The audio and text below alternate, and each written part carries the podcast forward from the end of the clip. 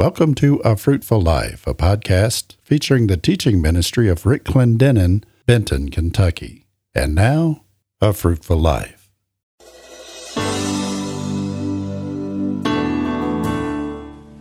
Hello, and welcome to A Fruitful Life with Rick Clendenin.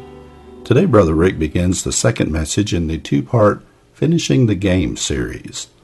In this series, you will realize that life is a race, and how we finish is predicated on how we run. In the first message, we learned the 5 things that prepares us to run well. In this second message, also taken from Hebrews chapter 12, we discover that finishing strong is vital to fulfilling the destiny to which God has called us. We need not only to carry the baton from those who ran before us, but also need to hand it off with timing and precision to those who will carry on to the finish line. Together, these messages help us align with the eternal purpose of God. This message was taught at the Trinity Church of God in Winchester, Kentucky, where Billy Keller is the pastor at a men's conference. On this broadcast, Brother Rick begins the second message entitled, Finishing Strong. He begins by reading his text taken from Hebrews chapter 12, verses 1 through 3, and then shares a revelation he had about the word finishing. He gives us a fascinating illustration using the 4-step process that a photographer uses to develop film, including 3 trays that the film goes into. He concludes the session today by bringing us the first of 3 lessons that we need to learn from what Hebrews chapter 12, verse 2 is trying to teach us. And now, here's Brother Rick. Well, hallelujah. Good morning, fellas. What a joy it is to be with you. I appreciate Pastor and kind words he's spoken, and appreciate the support of this church. How many knows that there are certain things you can contribute to that has greater harvest than other things you contribute to? And God has really blessed us to be partners together in something that's really reaping a harvest. WME, World Missions and Evangelism, is an organization that God's graced me to direct, and God has helped us to work together with missionaries on the field. Since 2001, we've been able to plant 175 churches in unreached people group areas of the world. And because of the results of churches like this right here, we've seen 18,989 souls won to the kingdom thus far. Isn't that wonderful? And I make mention of that for a reason this morning, because it's kind of the context of what I want to talk about. I believe we need to set our sights a little bit higher. I think we need to focus our attention on finishing strong. How many has served the Lord at least 20 years? Can I see your hand? Remember when you started out running, you had all kinds of dreams and aspirations, how things turn out, and it might not have turned out just exactly as you predicted.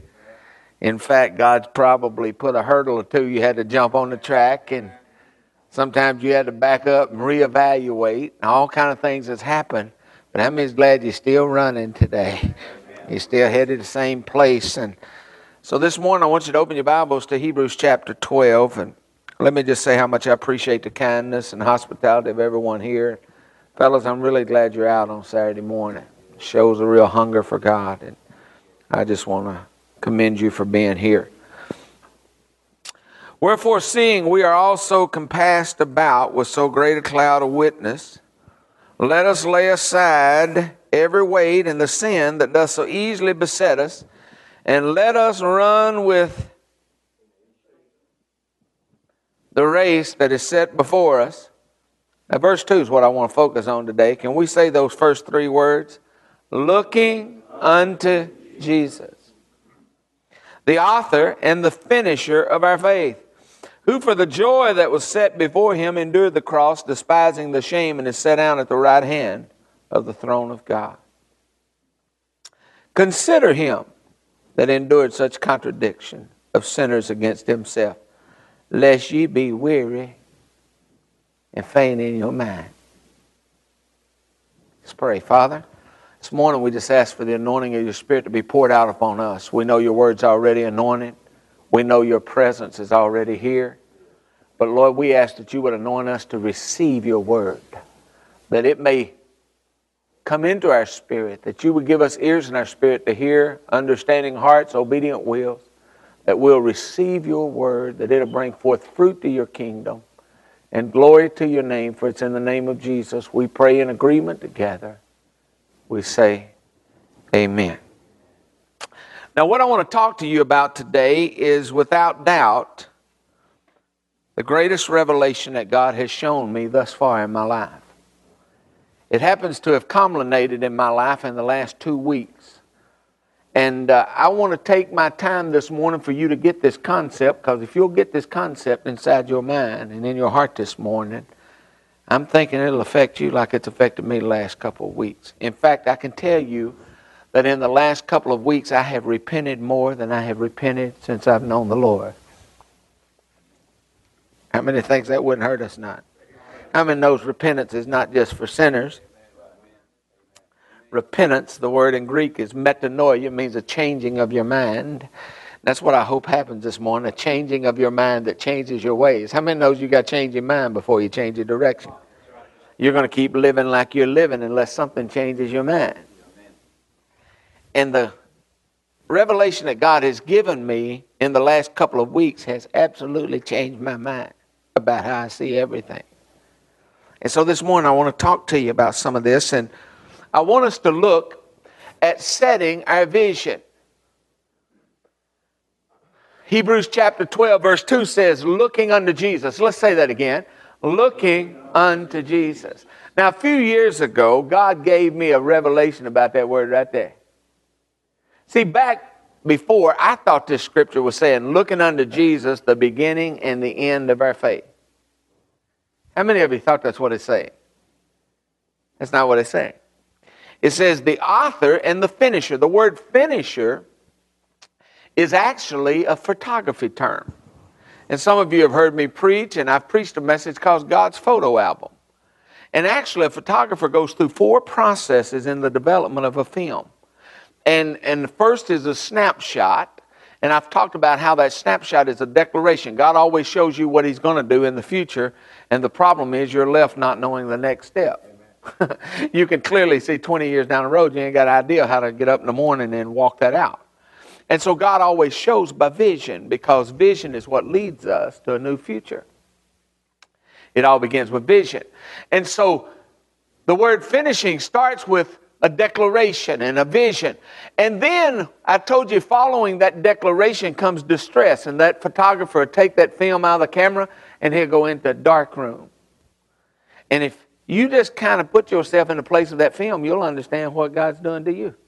Because you've got a vision of what's going to happen, and he's spoken to your life, maybe through a prophetic word or through some insight, revelatory insight in the word, and you've got an idea of what God's going to do, and you get all excited, and then things go completely different than what you anticipated. All of a sudden, everything's dark, and you can't see no more.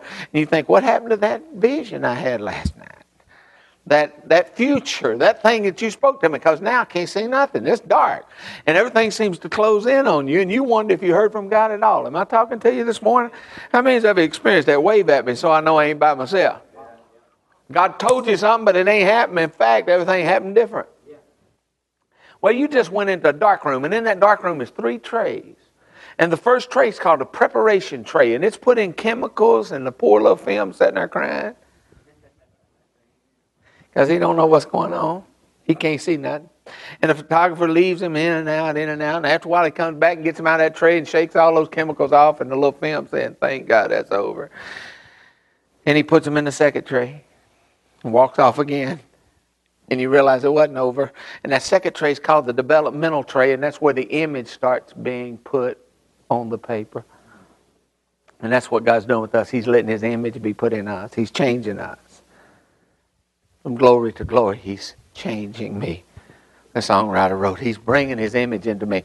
And then after a while, the photographer comes in, and the film's rejoicing again because he feels himself being lifted out of that tray. And then the photographer puts him in the third tray. And that tray is called the finishing tray. It's that word that I told you right there.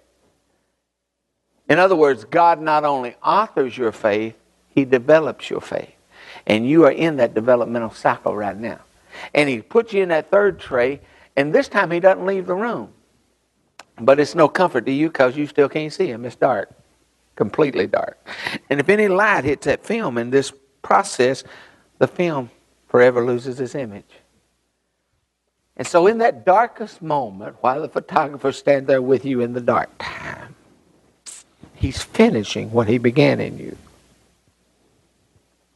Because he's got a photo album he's planning on putting you in as soon as he brings you out of there. Now, there's one other thing that the photographer does after he finishes you in the finishing tray. He hangs you up to dry. You ever been there? Amen.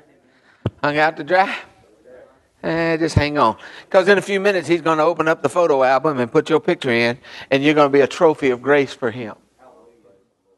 But Hebrews chapter 12, verse 2 says, looking unto Jesus. Now, there's two lessons I want us to learn here.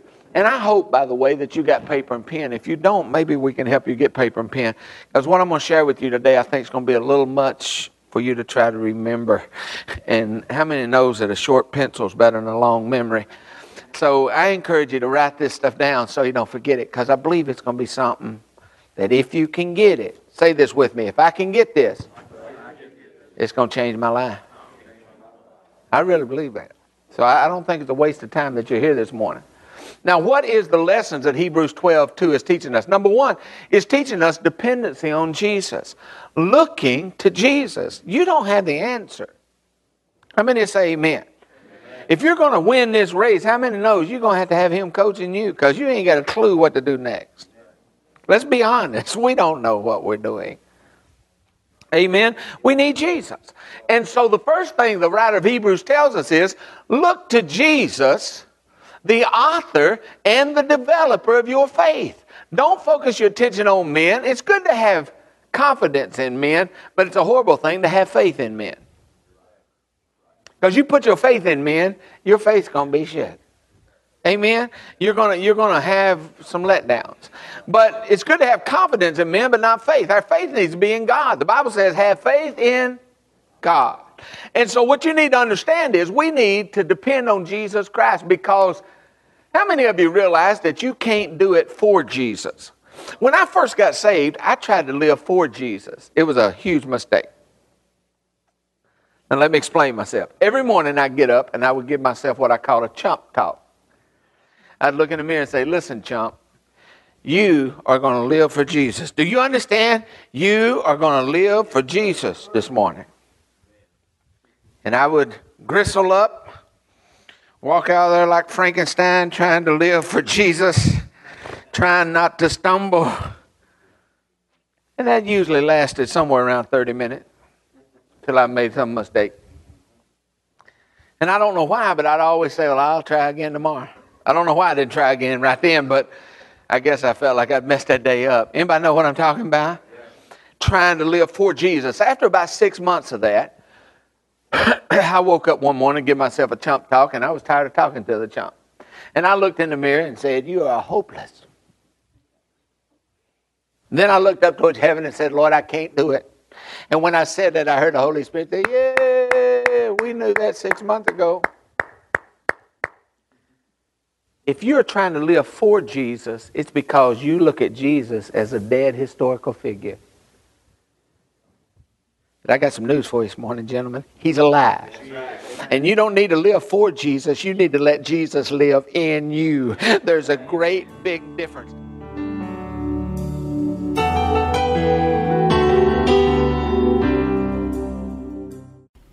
Thank you for joining us for today's podcast from A Fruitful Life.